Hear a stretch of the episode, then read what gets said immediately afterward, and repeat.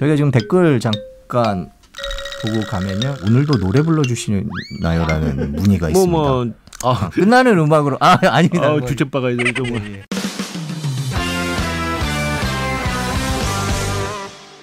연기금이 왜 그렇게 파는지에 관한 질문이 많습니다.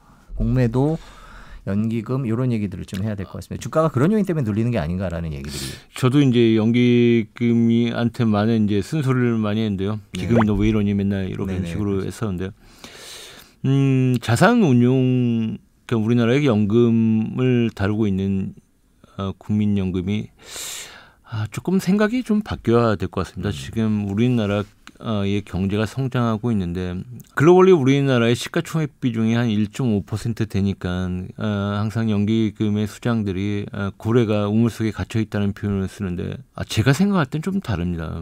우리나라의 그 시장이 우물이 될 것인지 아니면 그게 어, 흘러내려서 시냇물이 되고 강으로 가서 바다가 될 것인지를 연기금이 어, 좀 제대로 보셔야 될 것 같은데 아, 우리나라의 기업의 비중을 줄이고 어, 미국이나 유럽의 비중을 늘리고 있는 어, 상태. 어, 항상 우리나라의 시장은 작으니까 그 많은 돈을 가두고 있는 것에 대한 어, 두려움이 있는 네. 것 같습니다. 그래서 자산에 대한 포트폴리오를 다변화하기 위해서 연기금이 생각하고 있는 어, 리밸런싱은 알겠지만 어, 어차피 연기금의 자금은 2035년까지 연금은 늘어나게 될 것이고요. 그 자금의 규모도 굉장히 커질 건데요. 35년까지 늘어나는데 그것을 우리나라 기업들이 성장하는 기업에 투자를 하지 않는다면 우리나라의 좋은 기업들은 다 외국으로 빠져나가서 상장을 할 겁니다. 요번에 쿠팡도 마찬가지고요. 야놀자도 마찬가지고 두나무의 어, 업비트도 아마 어, 해외로 가서 낯싸게 상장을 할 것 같은데요. 좋은 기업을 우리나라에 담지 못하고 있는다면 그 기업이 우리나라 기업이 되겠습니까? 연기금이 싱가포르 투자청처럼 조금 어, 여유를 가지고 우리나라의 어, 기업에 투자를 했으면 하는 생각을 하고 있고요. 아, 영- 싱가포르 투자청이 굉장히 초기 투자를 많이 해서 우리나라 두나무 지분도 많이 많이 가지고 있고 어, 좀 더 유연한 투자를 하고 있습니다. 그래서 연기금을 조금 독립시켜서 어, 자율성을 좀 주는 에, 단계가 되었으면 좋겠습니다. 네.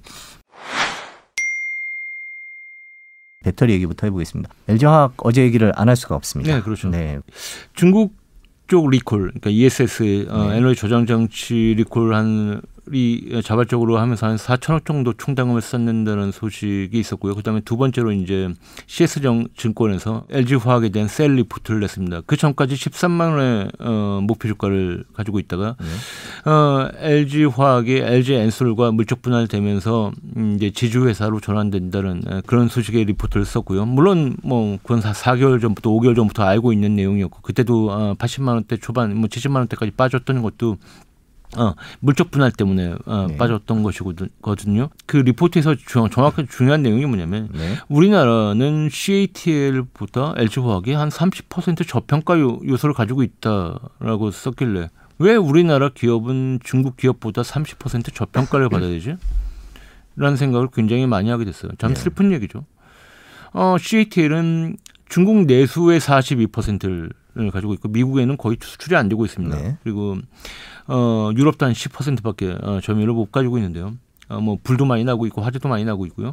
기술력도 우리나라보다 떨어집니다. 그런데도 불구하고 우리나라 연구원이 우리나라 기업을 CATL보다 한 30% 언더밸류로 받아야 된다고 생각했을 때 아, 정말 열이 받는 거예요. 근데 지금도 CATL보다 한참 저평가되어 있거든요. 거기도 아, 지금도 30%또 현재, 예. 어, 전 이해가 안 간다고 보고 있습니다. 어, LG 엔솔과 어, 물적 분할되면서 지주사로 되는 건 당연히 맞는데 LG 화학이 그렇지만 LG 엔솔이 어, 미국 나스닥을 상장을 통해서 공모 자금이 얼마나 들어오게 될지 시가총액이 얼마나 돼야 될지 그러면 LG 화학이 가지고 있는 LG 엔솔의 그 시가총액 어, 지분의 가치가 지분, 예. 엄청나게 증가 하게 된다면 그 가치를 반영해서 어, 목표 주가를 내야 음. 되는데요. 상장도 하기 전에 지주사를 혼자 만들어 버린 거예요. 그래서 어, 만약에 LG 엔솔이 그 지, 뭐, 상장이 된 다음에 그 가치를 평가해서 어, 지주사의 가치를 평가하는 건 어, 나쁘지 않다고 보는데 좀 어, 오버해서 어, 음. 셀 어제- 리포트를 했다라고 네. 보고 있습니다. 13만 원을 유지하다가 어, 뭐가 바뀌었다고 뭐 원래 1월부터 네. 그건 어, 결정이 된 것이고 네. 근데 갑자기 5월에 와서 네. 반토막 리포트를 낸다는 건 조금 어, 도의적으로 어, 음. 맞지 않다고 봅니다. 그런 이유 때문에 LG화학 배터리가 많이 떨어 저 네. 주가가 많이 떨어졌는데요. 이 배터리 얘기를 조금만 더 해보면 상당히 긍정적으로 보도를 하는 것 같아요. 우리나라 배터리 주가에도 긍정적인 영향을 미치리라고 보시죠? 당연히 이제 네. 매출액이 늘어날 거니까 네. 당연히 우리나라 기업의 수혜를 보고 있고요. 포- 포드는 전기차에 뭐 집중적으로 투자하겠다는 소식을 내면서 아, 7%나 상승을 했어요. 네. 그런데도 불구하고 우리나라 지금 배터리 공급 업체들은 다 어, 하락을 하고 있거든요. 음. 아, 결국은 가장 큰 수혜를 보는 어, 지금까지 준비했던 2차 전지의 우리나라 글로벌 어, 기업들 뭐 삼성 SDI 포함 SK 이노베이션 뭐 SKC 등등 우리나라 기업들이 지금 가장 앞서가고 있고요. 음, 그다음에 일본의 파나소닉이 따라오고 있는 입장이고 테슬라에도 LG화학에 들어가고 네. 있듯이 아, 우리나라 2차 전지는 선 투자를 해서 엄청난 기술을 쌓은 겁니다. 그게 뭐 요즘 뭐 노스볼트나 어 테슬라나 내재화를 시킨다고 하는데요. 그 정도 투자해서 기술을 따라올 수 있는 게 아닙니다. 결국 이제 전고체 네, 로 가야. 되는데 아, 전고체를 가기 위해서 S- 삼성 SDI도 계속 발표하는 게 아, 그쪽에 투자를 늘리겠다. LG화학도 뭐 어, 2025년이면 전고체 배터리를 낼 수 있다라고 도대체 전고체 배터리도 기술력이 엄청나게 어, 투바이 되는 거기 때문에 우리나라의 2차 전지를 따라오기는 어, 만만치 않다. 그리고 우리나라는 지금 뭐 음극재, 양극재뿐만 아니라 뭐 알루미늄 박, 어, 동박 뭐 이런 것들까지 다 수직 계열화가 잘 되어 있기 때문에 네. 아, 공급이 음. 어, 원활할 수 있다. 뭐 이런 생각에 저는 우리나라 2차 전지는 좀 멀리 가야 된다. 이렇게 보고 있습니다. 저희가 이제 SK이노베이션이랑 LG화학 얘기만 했는데요. 삼성 SDI는 어떻게? 요즘에 좀 아. 약간 언론에서 안 나오는 것 같아요. 아, 요즘 다시 이제 조금 이제 이슈 부각을 받고 있는데요. 삼성 SDI가 좀 아쉬웠던 게 네. 배터리 2차 전지 부분을 좀 투자를 좀 늦게 했어요. 음. 그다음에 한 1, 2년 전부터 LG화학과 SK 이노베이션은 굉장히 투자를 집중적으로 늘렸었는데 네.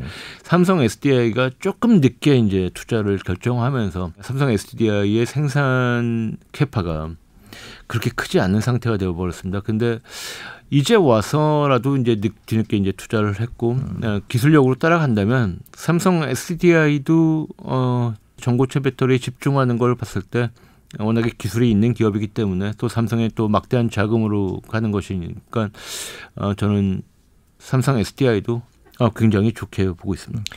K 배터리에 투자하는 것이 좀 늦은 거 아니냐 이렇게 생각하시는 분들도 있는데 개인적으로 어떻게 보십니까? 아무리 우리가 돌아다녀 봐도 솔직히 전기차를 어, 하루에 몇 대 보기가 만만치 않습니다. 전 세계적으로 한 3%까지 오래 간다고 보고 있고요. 어, 2030년까지 한 10배 시장이 커진다고 보고 있습니다. 한 30% 보면 뭐 거의 시장에서 돌아다니는 아, 뭐 3분의 1이 음, 전기차가 될 거라고 생각하고 아, 중국은 굉장히 지금 전기차가 판매가 증가하고 있습니다. 유럽도 마찬가지고 아, 거기에 또 보조금이나 또 친환경 정책에 따라서 ESG가 요즘 핫하지 않습니까? 아, 그런 것에 따라서 어, 앞으로 한 2, 30년간은 그 시장은 10배 이상, 아, 뭐 잘하면 한 30배 이상 커질 수 있기 때문에 저는 아, 배터리 업체, 2차 전지 업체는 이제 시작이다. 아, 네. 예. 네, 라고 봅니다. 조선업 얘기 살짝 하고 네. 갈게요. 조선업이 아까 말씀하신 대로 그게 한참 2000년대 초반에 잘하다가 조금 또 안 되다가 근데 최근에 친환경 열풍을 타고 다시 중국 갔던 기운이 우리 쪽으로 오는 것 같다 이런 분위기도 있습니다. 어떻게 보세요? 예, 지금 참 운이 좋은데요. 그러니까 중국의 저가 선박 수주에 의해서 우리나라의 어, 조선업이 재작년까지 굉장히 힘들었어요. 그래가지고 아 도산도 할 뻔했고 그다음에 뭐 공적 자금 지원도 했고 했었는데요. 어 친환경 바람이 불면서 이제 좀 고가의 LNG 선박들이 어 그 수요가 굉장히 많아지면서 예. 우리나라 조선업이 다시 어, 세계 1위에 거의 뭐 지금 수주 물량이 70%를 우리가 독점하고 있는데요. 아무래도 물동량이 많아지다 보고 아, 중국의 아, 낮은 기술력을 믿지 못하겠다는 어, 그 선박 회사들의 네. 어, 생각이 바뀌면서 결국은 어, 하이테크는 어, 역시 대한민국이다. 이런 생각 때문에 조선업이 아, 당분간 한 2, 3년간은 큰 호황을 보이면서 갈 거라고 보고 있습니다. 그러면 조선업의 어, 실적의 피크는 한 2, 3년 후가 아, 될 거라고 좀 보고 있습니다. 카카오와 네이버 어떻게 네. 보십니까? 뭐 우리나라 아, 대표적인 tech 기업이 예, 텐데. 둘다 전 좋다고 보고 있고요. 한 상승률은 아직도 한 4, 50% 남아 있다라고 보고 있는데요. 아, 카카오와 어, 네이버의 태생 자체가 다르기 때문에 이- 어, 예를 들면 아, 네이버는 과거 2000년도 초반부터 음, 포털을 중심으로 어, 발전해서 음, 지금의 상태에 온 것이고 카카오는 우리가 카카오톡이라는 그 SNS로 한 번에 이제 치고 올라왔기 때문에 네. 아, 네이버는 조금 무겁다. 전통적인 기업처럼 좀 무거운 모습을 보이면서 네이버는 차근차근 자기의 어, 핵심 코어에서 하나씩 하나씩 이제 살을 붙여가는 사업을 하고 있고요.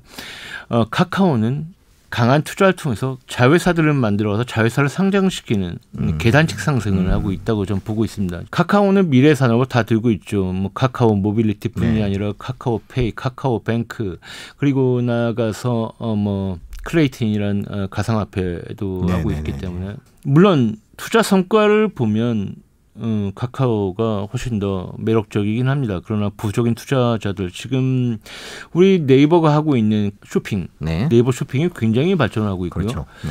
아, 그리고 제페토나 어, 메타버스 쪽에서도 메타버스, 예. 굉장히 음. 음, 어, 두각을 나타내고 있는데요. 결국엔 컨텐츠를 잡는 회사가 어, 강자가 될 것이다 라고 보고 있습니다. 지금 뭐 웹툰이나 네이버도 음. 그렇고 카카오도 그렇고 엄청나게 이제 네. 컨텐츠에 투자를 하고 있고 그 컨텐츠가 세계로 나가 게 되는 아, 발판이 될 거라고 생각하고 음. 있습니다. 네이버와 또 이제 하이브가 어, 섞이면서 기반을 마련하게 되는 것이고요. SM의 이수만 씨의 지분을 카카오랑 네이버랑 지금 어, 서로 인수하려고 싸우고 있다는 음. 뉴스가 나왔듯이 결국은 아, 우리나라가 통하고 있는 그 K 컨텐츠를 가지고 네, 글로벌 진출하는데 어, 기반을 마련하려고 하는 예, 것 같습니다. 제가 항상 외쳤던 것이 카카오와 네이버가 글로벌해져야 된다. 예. 한국에서 싸우지 말고 미국이나 글로벌하게 싸워라. 음, 메타버스 전망에 대한 얘기가 있었는데 이제 메타버스가 가상현실인데 언제쯤 더 우리의 메타버스가 그러니까 뭐 전 세계적으로 메타버스에 투자하는 회사들이 워낙 많으니까요. 우리 우리 경쟁력은 구독자, 어느 정도 예, 우리 될까요? 구독자들은 메타버스라고 하지 않고 메타버스라고 그러거든요. 아니 verse 예 universe 예. 예. 근데- 다시 아, 너무- 메타버스의 전망에 대해서 한번 여쭤보죠. 수없이 많은 메타버스 서비스들이 이제 출시되고 있고 뭐 언택트 시대로 밖에 못 나가기 때문에 메타버스가 갑자기 이제 인기를 끌게 되고 포트나이트에서는 거기서 콘서트를 하기도 아 하고요. 그렇죠. 예. 네. 저도 가장 큰 수혜를 보게 된 거죠. 왜냐하면 저 같은 어, 아저씨가 유튜브에 나와서 어, 이런 주식 교육을 하고 있고 주식 방송을 하게 된 것도 코로나 때문에 일어난 아주 음. 이상한 현상이거든요. 어, 그런 현상에서 볼 때 이 기조는 계속해서 어, 갈 수 있다고 생각하고 현실과 그런 이제 가상 공간에 이제 섞이는 그런 이제 경계들이 허물어지면서 메타버스 시장은 어, 굉장히 더 어, 좋아질 거라고 봅니다. 어, 그 시장에서 어떤 것까지 할 수 있느냐를 상상하게 되는 어, 지금 시기입니다. 그러나 어떤 회사가 뜰지는 아직은 뭐 제페토나 몇 개의 회사가 있지만 과연 기존에 있던 어, 많은 온라인 기업들이 어, 메타버스를 어, 적용하기 위해서 어, 준비를 많이 하고 있는데 좀 재미있는 서비스가 많이 나왔으면 좋겠습니다. 저도 어, 미래 시장은 크다고 보고 있습니다. 네, 그렇군요.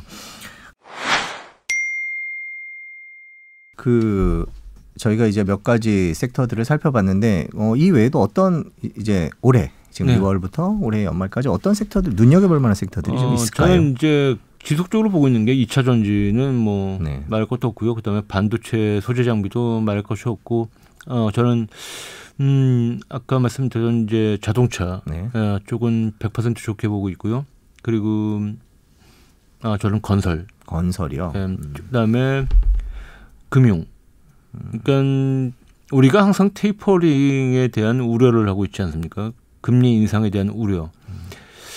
그렇다면 금리 인상을 막 어, 수혜를 보는 기업은 어, 은행주 그렇죠. 들이기 네. 때문에 어, 은행주들이 우리나라가 굉장히 저평가되어 있습니다. 왜냐, 음, 뭐, 뭐, 한 멀티플, PR로 한 네 배 다섯 배짜리도 있으니까요. 어. 그 다음에 배당도 좋고, 어, 배당도 한 6% 7%도 되는 어, 기업이 있듯이, 어, 배당 받고, 어, 테이퍼링에 대한 우려를 실수 있는 건 뭐 금융 쪽이라고 보고 있고, 지금 이제 우리나라가 지금 음 이제 건설 쪽을 음, 경기 부양뿐만 아니라 음 부동산 가격을 잡기 네. 위해서 이제 많은 건설을 해야 되는데 아, 건설 업체들이 지금 뭐어 PR이 한 네 배 다섯 배 정도에 음. 형성되어 있는 기업들이 있기 때문에 어 그렇게 건설 경기가 안 좋아하는데도 엄청난 돈을 벌고 있더라고요. 음. 아, 뭐 SBS도 아, 관계 회사가 있죠. 예. 어, 어, 굉장히 좋습니다. 그 회사도. 예. 그래서 어, 네. 저도 음, 좋게 보고 있는 어, 건설 쪽 섹터를 어, 좋게 보고 있고 아, 금융 쪽도 어, 좋게 보고 있습니다. 네. 뭐 이제 금리 상승의 해지 차원에서 은행들을 한번 들여다볼 필요도 있고요. 부동산 정책은 정부가 계속 추진을 할 테니까. 이게 그죠?